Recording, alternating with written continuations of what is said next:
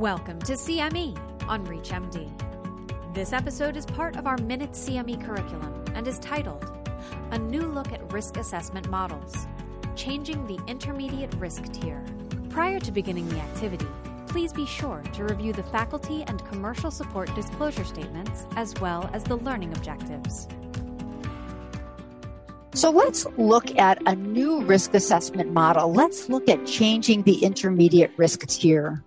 So we've highlighted this already. In spite of advances in, and validation of PAH risk scoring methods, the discrimination characteristics are good, but they're not excellent.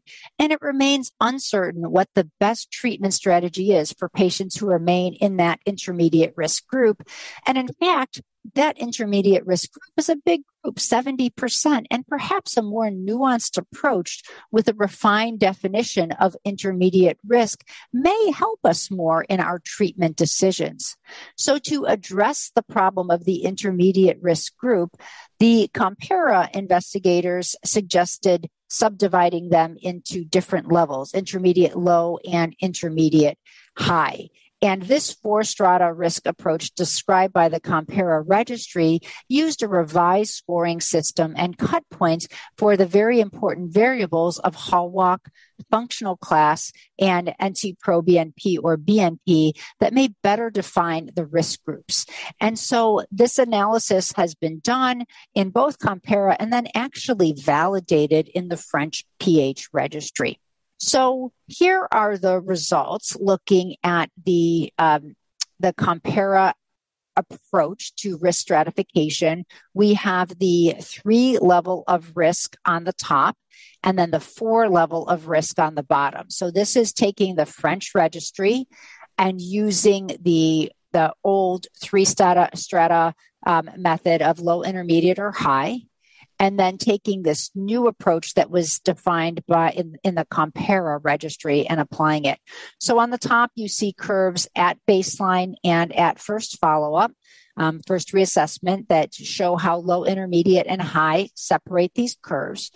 And on the bottom, you see low on top and what we now call intermediate dash low in blue, intermediate dash high in yellow, and high in red. And you see a nice separation of those curves. And you see that intermediate risk group, there's different groups within that. You can see the difference between intermediate low and intermediate high.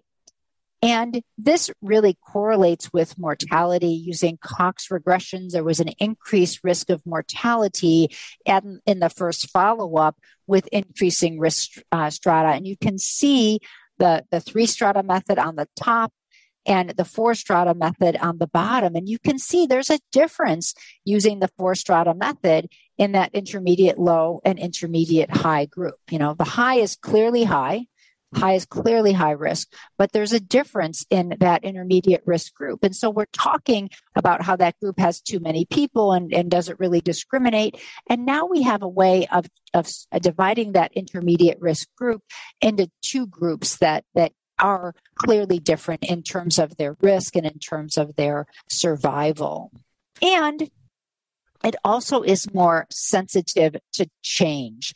Um, I showed you in the Italian literature how there's not that much movement, and we're going to see using the four strata method that there's more movement. So here are these curves. They're a little confusing, but what we have on the left is where a patient starts low, intermediate. Again, about 70% of the patients are intermediate or high risk.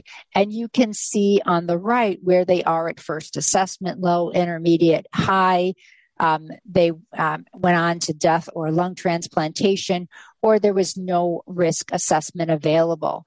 And in the three strata method, you can see there was an increase in the proportion of the patients from um, low risk at baseline at 16% to 28%.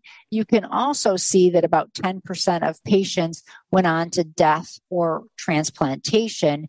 And there only about 29% of the patients had a change in their risk category, either improving or getting worse at the, the, between the two time points and you can see also is very important it was also demonstrated in the um, in the Italian literature, very few high risk patients improved to low risk status. Now, if you take that French registry and you use the four strata method, I think it's really, really quite quite impressive here. So at baseline, you see that we now have four groups, and you can see there are really clear cut points in those intermediate risk patients. There's about 33% fall into the intermediate low risk, and about 40% fall into the intermediate high risk. And so these are all the same patients. Again, 10% had early death or transplant, and 18% had no data available. Um, and you can see similarly, there's an improvement in the number of patients who are at low risk, still not where we'd like. Look at this, still only 24% of the patients at low risk, but there was a higher proportion of patients who changed their risk strata. It's more sensitive to change, 39% rather than 29%. And you can see again, 10% of the patients worsened by at least one, but 32% improved by at least one category. And you can see there were even more changes here in the intermediate low and intermediate high risk. You can see this really helped us assess patients better in terms of the response to therapy. Moving to more tiers, will this refine treatment approaches? I can tell you in my practice, it already has. The four strata risk methods are based on these refined cutoffs for functional class, but in particular, six minute hall walk and biomarkers. And they're more sensitive to prognostically relevant changes in risk with therapy compared to the three strata model. And I think they're very useful in clinical practice again in in all of these databases very few patients are at low risk at the time of diagnosis.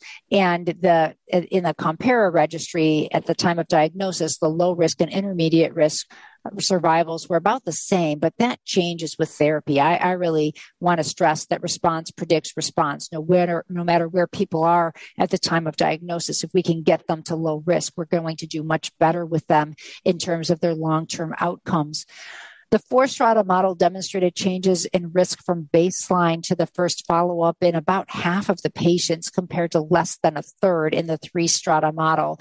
And these changes in risk from baseline to first follow up including in those two different levels of intermediate risk, were associated with important changes in long term mortality risk.